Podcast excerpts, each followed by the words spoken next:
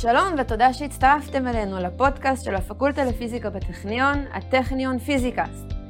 שמי אפרת סבח, אני בוגרת שלושה תארים בפקולטה לפיזיקה בטכניון, את הדוקטורט שלי עשיתי בתחום האסטרופיזיקה, ואני שמחה מאוד לארח היום את פרופסור עדי נאסר, חבר סגל בפקולטה לפיזיקה בטכניון ודיקן הפקולטה.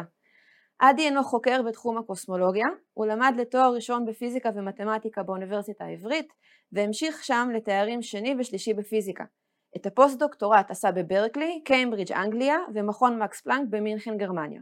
הוא חזר לארץ למשרה בטכניון והיה מרצה אורח בכל מיני מקומות כמו פרינסטון, קיימברידג' אנגליה, MIT ועוד. שלום עדי, בוקר טוב ותודה שהצטרפת אליי. בוקר טוב אפרת. מה שלומך? בסדר גמור. אה, בוא נתחיל מלדבר על זה שאתה קוסמולוג, מה זה אומר? מה זה קוסמולוגיה? קוסמולוג זה מישהו שחוקר את היקום.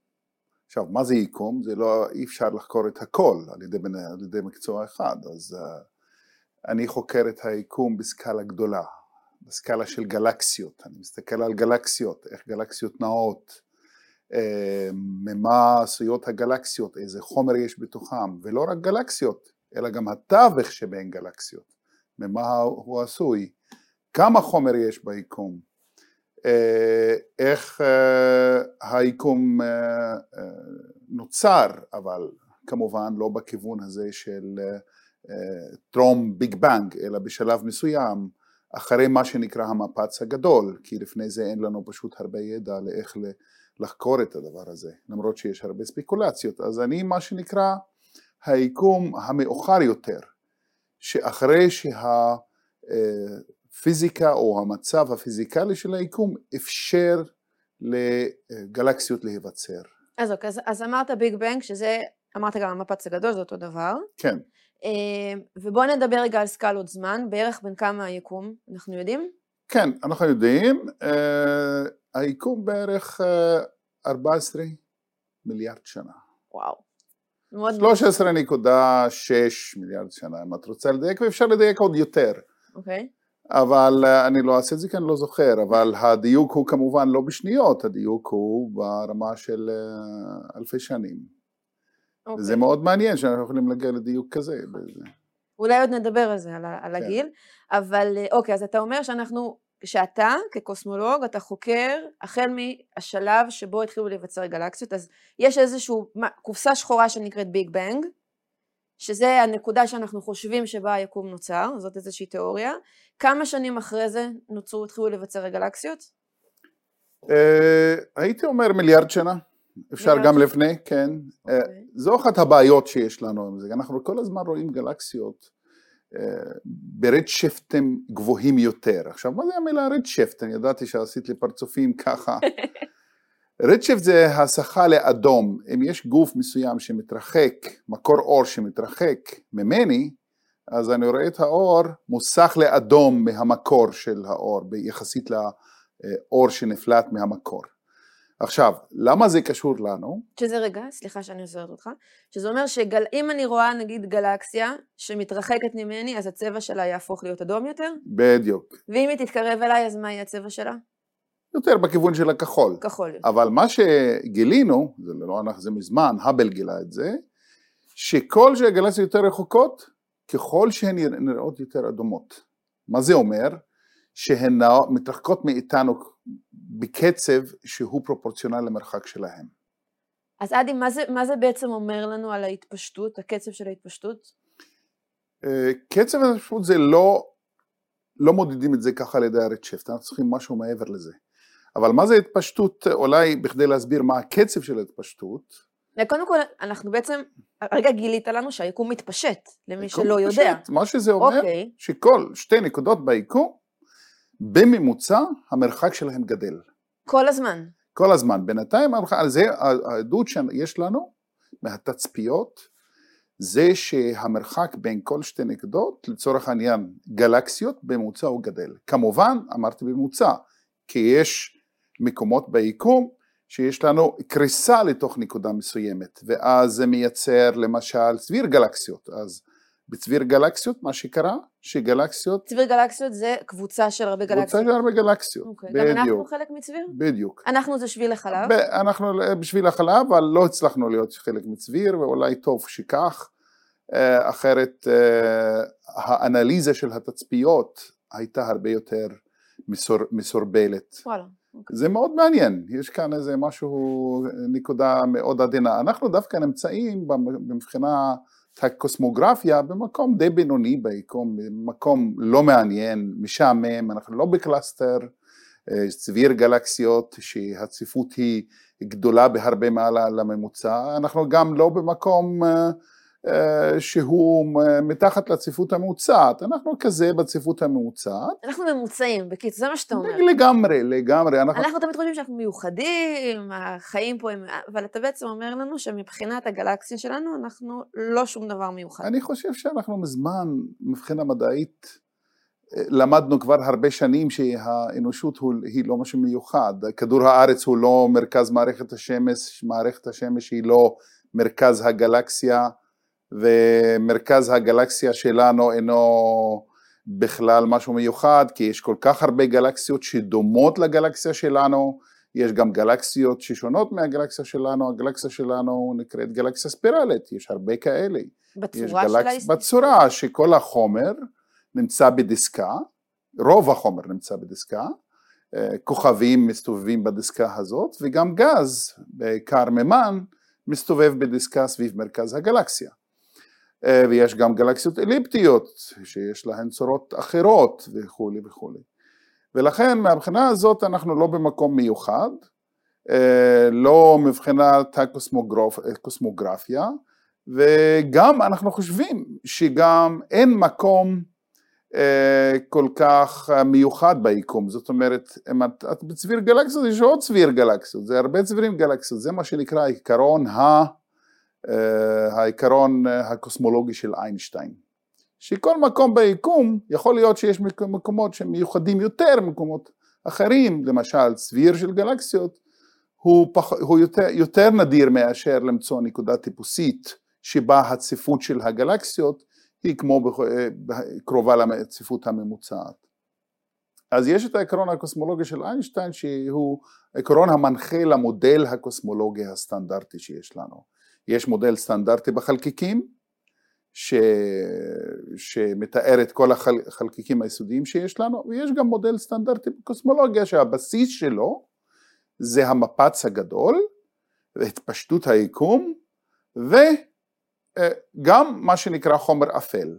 כי החומר האפל זה רוב החומר שיש ביקום, זה לא, אז אנחנו לא מיוחדים גם בזה, החומר שאנחנו עושים ממנו זה גם לא משהו מיוחד מבחינת אה, grand scheme of things, זאת אומרת מה שיש מכלול כל החומר שיש ביקום, כי החומר הדומיננטי זה באמת החומר האפל, שמחפשים אותו גם בחלקיקים, אם תדברי עם יורם רוזן, אז אומר לך, אני חיפשתי את זה המון זמן, זה מה שאנשים רוצים לעשות.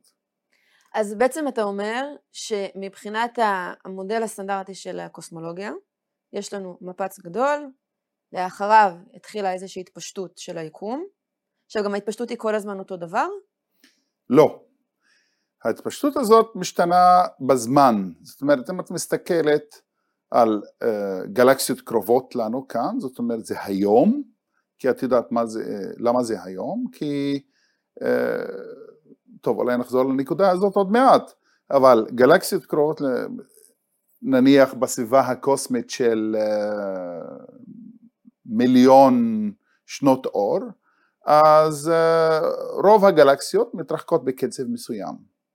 אם תקחי גלקסיות שהיו לפני המון זמן, לפני עשרה מיליארד שנה למשל, אה, בהנחה שהיו קיימות וכן היו קיימות אנחנו רואים, אז ההתפשטות היא שונה.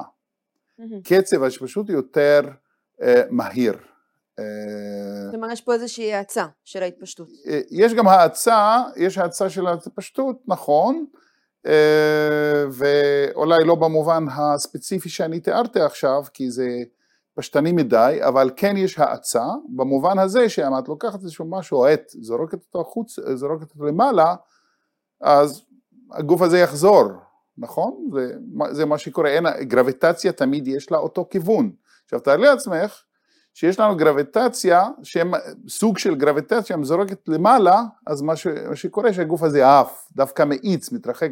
עכשיו אין גרביטציה כזאת, אבל נראה כאילו יש חומר ביקום שהוא לא החומר האפל, זה משהו אחר, שגורם להאצה כי, אה, של היקום, שקצב ההתפשטות יגדל כל הזמן. ולזה קוראים אנרגיה, מה, מה אוהבים לקרוא בקוסמולוגיה? שלא יודעים זה אפל. זה אפל, אנרגיה אפלה. אז יש לנו חומר אפל ויש לנו אנרגיה אפלה, וזה שני דברים שונים לגמרי, זה לא אותו דבר. עכשיו, למי שלא מכיר את התחום, יכול לחשוב, או, מה החבר'ה האלה עושים? לא מבין, את יודעת, זה, זה נשמע כזה מאוד אזוטרי ופילוסופי אפילו ומטאפיזיקה, אבל זה ממש לא. יש לנו עדות מאוד מאוד חזקה לקיום של החומר האפל, וזה לא עדות של מה שנקרא בסטטיסטיקה 1 סיגמה או 2 סיגמה, זה הרבה מעבר לזה. אה, ואותו דבר עבור האנרגיה האפלה. אבל זה היופי במדע, שאנחנו לא מסבירים את הכל, וייתכן שאף פעם לא נסביר את הכל, וזה היופי בסיפור הזה. אנחנו עובדים על זה קשה, אבל. אז אני, אני רגע אחדד, אז אתה אומר, אה, אנרגיה אפלה זה, מה, זה משהו שאנחנו לא יודעים, גם לא, לא, אין לנו שום אינדיקציה אה, לאיך לאתר אותו, איך אנחנו מנסים ומאמצים כושלים, אבל זה מסביר את, את האצת התפשטות היקום. כן. חומר אפל זה משהו אחר לגמרי, אין קשר בין שני הדברים, וחומר אפל זה חומר אמיתי, שאנחנו חושבים שנמצא איפה? בתוך גלקסיות, בתווך בין גלקסיות, ואני יכול להסביר בקצרה למה אנחנו יודעים שהוא קיים, mm-hmm. ויודעים כמובן במדע, המילה יודע זאת אומרת זו מילה שב, אה, שיש משמעות סטטיסטית, ב, אה, בוודאות סטטיסטית מאוד מאוד גבוהה. כך שאם תשאלי את רוב המדענים, 99.9 מהמדענים בעולם, יגידו לך בוודאי שעובדים בתחום, בוודאי שיש חומר אפל. אז זה ה... עכשיו, איך אנחנו יודעים שיש חומר אפל? תסתכלי על גלקסיה, אה, כמו הגלקסיה שלנו, גלקסיה ספירלית, כמו שאמרנו, היא מסתובבת, כל החומר מסתובב סביב המרכז. עכשיו, החומר מסתובב במהירות כזו גדולה, כך שהכוח היחידי שיכול להחזיק זה כוח הגרביטציה, כוח הכבידה, כמו שכדור הארץ סביב השמש, מה שמחזיק כדור הארץ לשמש זה כוח הכבידה של הש... שביניהם. ולכן לפי מהירות הסיבוב של הגלקסיה את יכולה לשער מה, מה כוח הגרביטציה הדרוש בכדי להחזיק את הגלקסיה הזאת בסיבוב הזה. כמו שסתם אני אגיד, כמו שאנחנו יודעים שלוויין חג סביב כדור הארץ זה מסלול יציב, אנחנו יכולים לעשות איזשהו חישוב כוחות מאוד פשוט. בדיוק. אז בדיוק על אותו עיקרון, מכניקה מאוד פשוטה. תמשיך. ואז אנחנו עושים את החישוב הפשוט הזה ומגלים שכ, שכמות החומר הרגיל שאנחנו מכירים והגז והכוכבים וכל המסה שיש בכוכבים וכל המסה שיש בדיסקה שאנחנו רוא, רואים פשוט לא, המסה הזאת כולה לא מספיקה בכדי להסביר את המהירות הסיבוב הגדולה של גלקסיות. ואז אנשים אמרו כבר לפני הרבה זמן, ורה רובן, אה, שלדעתי הייתה צריכה לקבל פרס נובל, אה, צביקי גם, בחור בשם צביקי, אה, ראו את זה לפני המון זמן, ומה קרה? עד עכשיו אנחנו לא יודעים ממה עשוי החומר האפל הזה. מחפשים במעצים, בכל מיני דברים, ועד עכשיו אנחנו לא ראינו את החלקיק הזה שאפשר לקרוא, זהו החלקיק של החומר האפל. אז כמה מכמות החומר ביקום זה חומר אפל וכמה זה חומר... 1 ל-6. 1 ל-6. מטורף. אנחנו יודעים את זה אפילו... זה אומר פי 6, רגע, רק אני אחדד. פי 6 חומר אפל מהחומר הרגיל, מה שנקרא אה, במדעית חומר בריוני. כן. ordinary matter, כמו שזה, חומר רגיל, כן. טוב, זה חתיכת תעלומה. אתה חושב שזה משהו ש... ימצאו את החלקיק הזה בעתיד הקרוב, בזמן חייך המדעיים? בוא נגיד את זה ככה, שהם לא ימצאו את זה ב, אה, בצורה ישירה, במעצים או כסיגנטורה של קוסמולוגית או אסטרופיזיקלית מאוד ברורה, אה, מלבד הגרביטציה, האפקטים הכבדתיים שלו, אז אני חושב שאנחנו צריכים לשבת ולחשוב טוב מאוד על המודל הסטנדרטי של הקוסמולוגיה. וואו. אז יהיה משהו שהוא, יש למשל אה, תיאוריה שנקראת מונד, Modified Newtonian אה, Dynamics, שאומרת לא, אין חומר אפל, אבל מה שמשתנה זה החוקים האלה שאת הזכרת קודם, שלפיהם אנחנו עושים את החישוב הפשוט הזה של כמה מסה אנחנו צריכים. זה חוקי ניוטון שכבר בתיכון כולנו מכירים כן. ולומדים. שיש בעיה עם החוקים האלה כאשר אנחנו מנסים ליישם אותם בסקאלה של גלקסיות. כן? למה החומר אפל הזה הוא מיוחד? למה אנחנו לא מצליחים למצוא אותו? כי האינטראקציה בין חלקיק של חומר אפל לחלקיק אחר בריוני, חלקיק רגיל, רגיל, היא מאוד מאוד קטנה. האילוץ, האילוץ על האינטראקציה, על מה שנקרא בפיזיקה חתך פעולה, שמתאר מה הסיכוי שני, שחומר אה, אפל, חלקיק של חומר אפל, יתנגש עם חלקיק של חומר רגיל, והסיכוי הזה קטן מאוד. חומר אפל יכול לעבור את כל כדור הארץ בלי, לה, שכדור, בלי, בלי להתנגש עם אף חלקיק אחר בתוך כדור הארץ.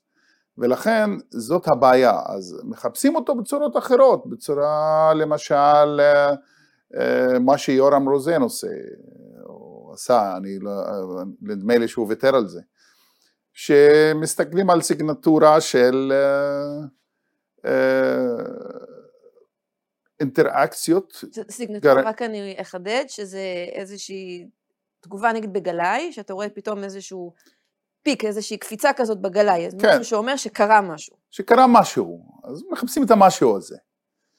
אה, זה בערך אה, מה שאנשים מנסים לעשות בעזרת גלאים. יש סיגנטורה אחרת שאני חושב שצריך אה, להסביר אותה בצורה קצת יותר מקיפה, והיא זה ככה, שחומר אפל יש בגלקסיה, אבל הוא לא מפולג בצורה אחידה בתוך גלקסיה. במרכז הגלקסיה צפיפות החומר האפל יותר גדולה. עכשיו, אם החומר האפל עושה מה שנקרא אנילציה בעצמו, זה פשוט חומר, חומר אפל אה, מתנגש עם חומר אפל, למרות שהחלקיק של חומר אפל מתנגש עם חלקיק של חומר אפל אחר, צמד כזה של חלקיקים, אז כשהם מתנגשים הם עושים אנילציה. מה, מה זה אנילציה? זה פשוט שניהם הופכים לפוטונים. הסיכוי קטן מאוד, כמו שאמרת, נהרסים, נהרסים, כן. ואז אנחנו אומרים, או יש עודף של פוטונים באיזשהו מקום, פוטונים זה אור, כן. אה, חלקיקים שמרכיבים. חלקיקים שמרכיבים את האור, אבל כמובן באנרגיות לא בתחום הנראה, במקרה הזה בתחום של הגמרי, מה שנקרא, קרינת גמא. אז אה, זה למשל אחת השיטות. אה, יש עוד אה, שיטות כאלה שהן אה, לא שיטה ישירה של התנגשות בין חלקיקים שאת רואה במעבדה, אבל כמובן שלא מצאנו. אז בעצם דיברנו על הקוסמולוגיה כמכלול, ומתוך כל השאלות האלה שהעלית, מה, אתה קם בבוקר ואחרי הקפה שלך, מה השאלה הראשונה שעולה לך בראש? מה מניע אותך במחקר? אוקיי, okay. אז בסופו של דבר כשחוקר אה, קם בבוקר ומתחיל לעבוד, הוא עובד על בעיה קטנה. ואת יודעת איך זה הולך, את עשית דוקטורט, את מתחילה, איך אני פותר את המשוואה הזאת וזה, אבל בגדול, איזה המשוואות שאני מנסה לפתור עכשיו, המודל שאני מנסה לפתח, קשור אה, כן לחומר אפל, אה, אני מנסה, מנסה למצוא כמה יש חומר אפל יש לנו בתווך שבין גלקסיות בעזרת תנועה של גלקסיות. אז הגלקסיות לא סתם יושבות ביקום ומעבר להתפשטות הזאת יש גם uh, תנועה, ש... תנועה מיוחדת כתוצאה מהאינטראקציה בין גלקסיות לאינטראקציה גרביטציונית כבדתית בין גלקסיות אז גלקסיות באופן מקומי משפיעות אחת על השנייה וגורמות לתזוזה הדדית ביניהם. גם אנחנו, גם לנו זה קורה? גם לשביל החלב? כן, לשביל החלב יש לנו גלקסיה שכנה שנקראת אנדרומדה. ואנחנו ואנדרומדה עושים, יש לנו דאנס כזה, אנדרומדה מתקרבת ואנחנו מתקרבים, ובעוד מיליארדי שנה אנחנו נתנגש עם אנדרומדה. לא לבהל, זה לא יקרה מחר, זה לא, אפילו, אפילו בהוליווד לא היו עושים סרט על זה עכשיו, כי זה ממש ממש ממש בעתיד הרחוק, מאוד. אז בעצם המעבדה שלך היא היקום, כל היקום. כן. איך אתה עושה את המחקר? יש לך טלסקופ? לא, אבל אני משתמש בנתונים תצפיתיים uh, מטלסקופים. אני לא אסטרונום במובן של תצפיתן, אני עושה אנליזה של התצפיות בעזרת מודלים מתמטיים, אני ממש נהנה מהמשחק המתמטי. אני פותר את המשוואות בעזרת המחשב, כשכמובן בצורה אנליטית אני לא יכול, וגם עכשיו, כמו שאת יודעת, קשה מאוד להתקדם אה, בצעדים גדולים על ידי פשוט חישובים אנליטיים של עיפרון ודף. צריך ממש שיטות אה, חישוב, מה שנקרא נומריות, שפותרים את המשוואות בעזרת, בעזרת המחשב. אבל זה כמובן, אנחנו לא עושים את זה בצורה עיוורת, אנחנו חייבים להבין את זה, זה כאן התפקיד של הפיזיקאי, להבין את התוצאות של אה, נותן, וגם לבדוק אותם על ידי מודלים או יותר פשוטים, משוואות יותר פשוטות, וזה היופי שיש במדע, זה להבין את הדברים במהות. כמו שאת יודעת, אחד האנשים אצלנו בפקולטה, פרופסור גיורא שביב, אני לא יודע אם את זוכרת מה הוא אמר כל הזמן, בכל משוואה שפיזיקאי כותב, יש הרבה איברים. התפקיד של הפיזיקאי לקחת את האיבר הזה ולהגיד, או, oh, זה אפס, אני עושה אותו אפס. האיבר הזה, אני נותן לו חשיבות של מאה אחוז, ואז מתחילים לסבך את העניינים לאט לאט עד שמקבלים תמונה כוללת ומספקת. אז זה מה שנקרא בעצם לעבוד לפי אוקאמס uh, רייזר, נכון? המודל של אוקאם. כן, זה נכון, זה, זה אומר שהם מתחילים במודל הכי פשוט, ואם הוא לא עובד, אז מתחילים לסבך אותו. ובאמת ככה צריך לעבוד, אבל יש עיקרון אחר, יש עיקרון שהוא לא, אה, איך נקרא זה באנגלית? No one owes humanity anything. זאת אומרת, אה, אתם יכולים לעבוד לפי אוקאמס רייזר, אבל אף אחד לא מבטיח לכם שהמודל הכי פשוט הוא המודל באמת שמתקרב למציאות, הוא הקירוב הכי טוב למציאות, וייתכן מאוד שהמודל אה, האמיתי ליקום הרבה יותר מסובך מאשר חשבתם עליו. כן. אבל זה קצת גישה שהיא, קשה ליישם אותה. אנחנו גם... מעדיפים את אוקאמס רייזר. כן, זהו, גם קשה כמדענים לקבל אותה. כן, זה מקשה קשה לעבוד איתה. זה...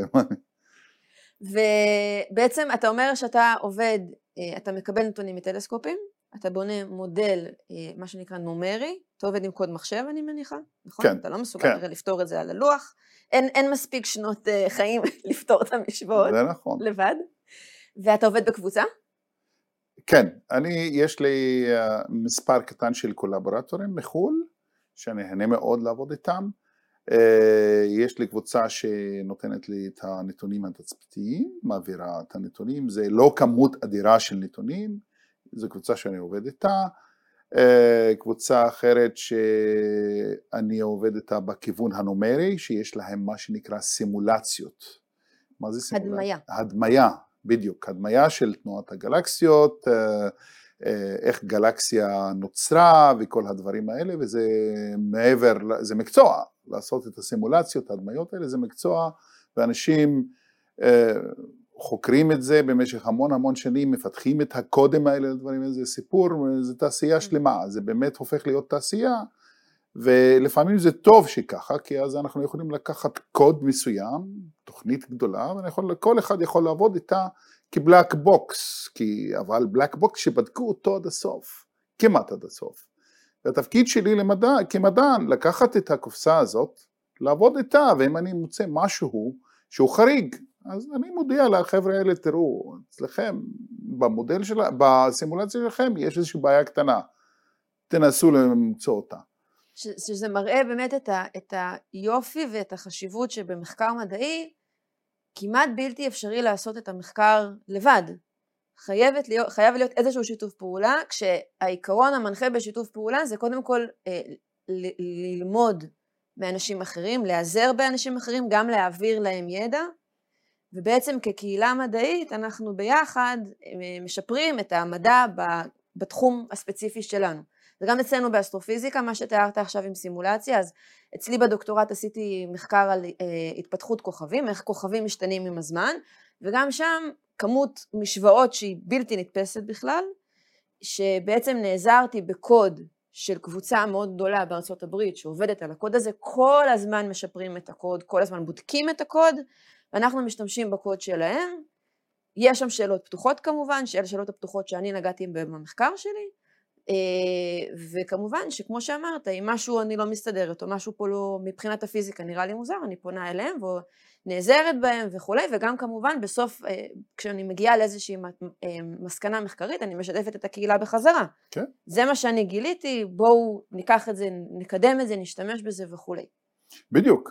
קשה מאוד להתקדם לבד בלי להסתמך על, ידע, על ידע שהיה קודם, ובתקופה הזאת יותר מתמיד. כי פשוט, אה, תסתכל על התצפיות למשל, האנשים שעושים תצפיות, זה, המיומנות שלהם היא פשוט מדהימה באינסטרומנטציה, באנליזה של, באנליזה של התצפיות, איך לקחת את זה מטלסקופ ולהעביר את זה למשהו שאני יכול להשתמש בו כתיאורטיקאי. כן. אה, אז וזה... בעצם אמרת שאתה מקבל נתונים, יש טלסקופ ספציפי? לא, אין טלסקופ ספציפי, יש נתונים למשל, במקרה שלי אני מסתכל על נתונים של אה, התפלגות הגלקסיות ביקום, mm-hmm. של התנועה של הגלקסיות ביקום. אז אין, יש הרבה טלסקופים כאלה שמודדים אינפורמציה או חלק כזה הקשור לדברים האלה לנתונים שאני צריך. אה, ויש גם טלסקופים שלמשל עכשיו יש טלסקופ של יוקליד שאמורים לשגר אותו. בקרוב, הוא היה אמור אה, לעלות על אה, סויוז, אבל אה, בגלל, סויוז? כן, לצערי זה לא יקרה בגלל מה שקרה בסוף, זה איך, איך שהכל רגע, קשור. רגע, בוא תספר, תספר אבל מה קרה בסוף. מה שקרה זה שהטלסקופ הזה היה אמור לעלות על סויוז הרוסית. עכשיו סויוז ניתק את הקשרים עם המערב ועם הפרויקט של האירופאים, זה פרויקט של האירופאים היוקליד הזה, mm-hmm. ESA סוכנות החלל האירופאית, ועכשיו מחפשים תחליף. הבעיה שאין כל כך הרבה תחליפים, ויש, אה, לצרפתים יש משהו, אבל זה, יש תור, צריך להמתין ולחכות. זה בעצם מראה איך גם הפוליטיקה משפיעה על המדע. זה חד משמעי, חד משמעי. לרע. בדרך אה, כלל. כן, כן, כן. אוקיי, אז בעצם דיברנו הרבה, רוב הזמן דיברנו על חומר אפל, חלק מהזמן דיברנו על אנרגיה אפלה, ודיברנו על זה שאתה חושב שתהיה תשובה על חומר אפל, לכאן או לכאן, נגיע לאיזושהי מסקנה. מה לגבי אנרגיה אפלה? אנרגיה אפלה זה סיפור קצת יותר uh, מורכב. אה, אגב, אה, במקום אנרגיה אפלה את יכולה להגיד, או, מה עם קבוע קוסמולוגי? קבוע קוסמולוגי של הבחור מי? מי קוראים לו? אלברט איינשטיין. אלברט איינשטיין. מה זה הקבוע הזה? אז אני, אני אקשר את זה גם לאנרגיה אפלה. אז בהתחלת דרכה של תורת היחסות הכללית, בחור בשם פרידמן מצא פתרונות של יקום מתפשט. זה לא איינשטיין. מצא פתרונות של מה? של משוואות היחסות הכללית של איינשטיין. לקח את המשוואות ופתר אותן, יש עוד כאלה אבל נדבר על פרידמן, וגילה שהפתרונות תמיד כשמנסים ליישם, ליישם אותם ליקום נותנות משהו שמתפשט, יקום מתפשט, איינשטיין לא אהב את זה. לא אהב את ההתפשטות הזאת במודל התיאורטי שנובע מהמשוואות שלו. ואז בהתחלה אמר, או, הוא בטח עשה טעות, שגיאה בחישובים שלו. אחרי זה, את יודעת, בזמנו לא היה אינטרנט ולא היה, כן. הכל לקח זמן, מכתבים וכולי. אחרי זה, אה, אוקיי, אוקיי, אז הוא לא מצא טעות, אבל הפתרונות לא רלוונטיים. ואחרי זה הוא טען, אוקיי, אז בואו נמצא, כי נמצא משהו שייתן לי קום סטטי, אני לא אוהב את ההתפשטות הזאת. כאילו הוא ניסה לאזן את המשוואות? אז מה הוא עשה? הוסיף איבר למשוואות, ולאיבר הזה קוראים קבוע קוסמולוגי של איינשטיין.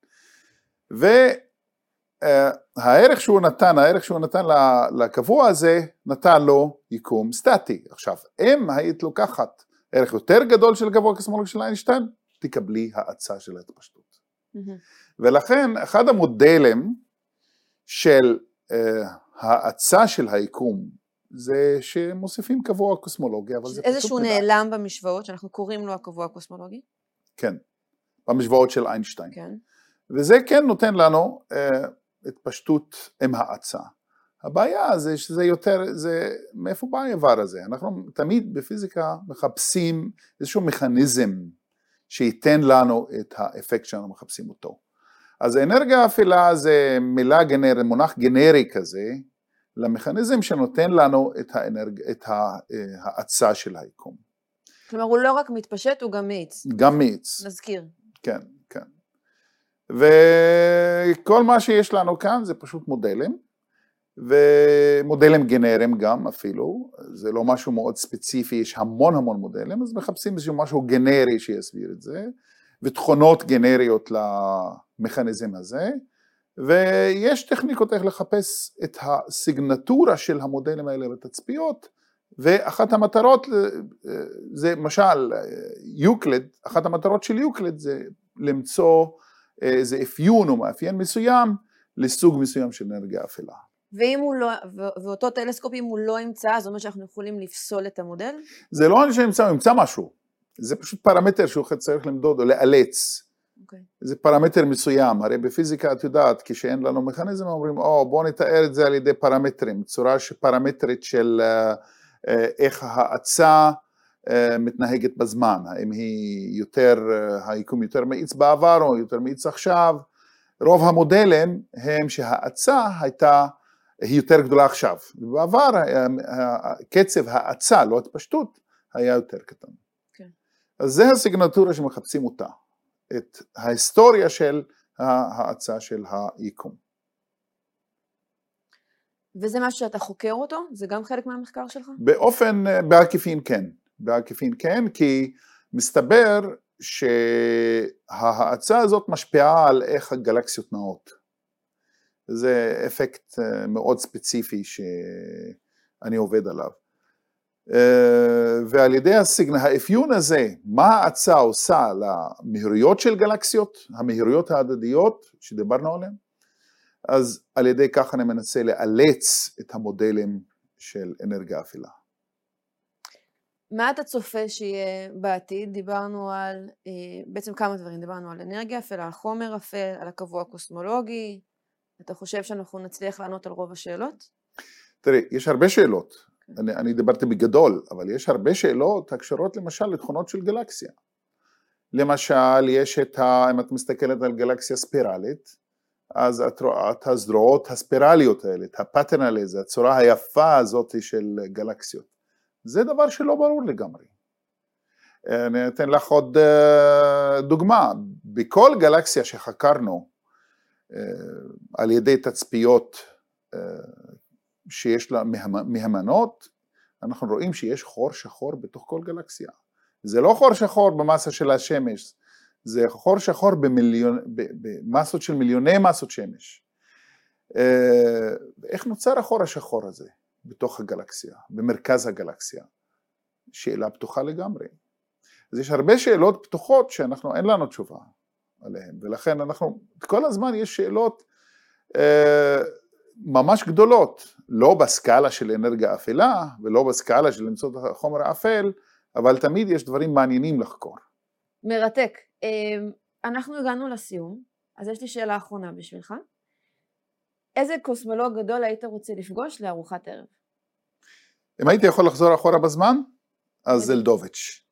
זלדוביץ' היה בחור מדהים, מכל מיני בחינות, אה, היה משכמו ומעלה בתרומות שלו לפיזיקה, אה, לקוסמולוגיה למרות שהוא עשה את זה דרך אגב, התרומה שלו זה, היא בתחומים אחרים שלא נציין את זה עכשיו אבל באסטרופיזיקה הוא תרם המון, בקוסמולוגיה תרם המון, אבל מעבר לזה הוא היה איש מעניין, ממה ששמעתי הוא היה איש מרתק מאוד, אה, מלא אנרגיות, אה, פשוט זה הבן אדם שהייתי רוצה לפגוש אותו.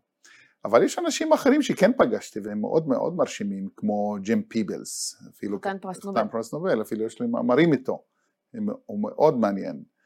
בחור מאוד uh, מרשים גם דונלד לנדנבל, שהלך לעולמו לפני שנתיים והיה מרתק לדבר איתו. אדי, תודה לך על שיחה מרתקת. נהניתי מאוד וגם למדתי דברים חדשים, אפילו שהתחומים שלנו קרובים. אה, אתה והמאזינים שלנו מוזמנים להצטרף אלינו לפרק הבא של הטכניון פיזיקאסט, ועד אז בקרו אותנו באתר הפקולטה לפיזיקה של הטכניון, פיז.טכניון.ac.il. עדי, תודה רבה. תודה רבה לך.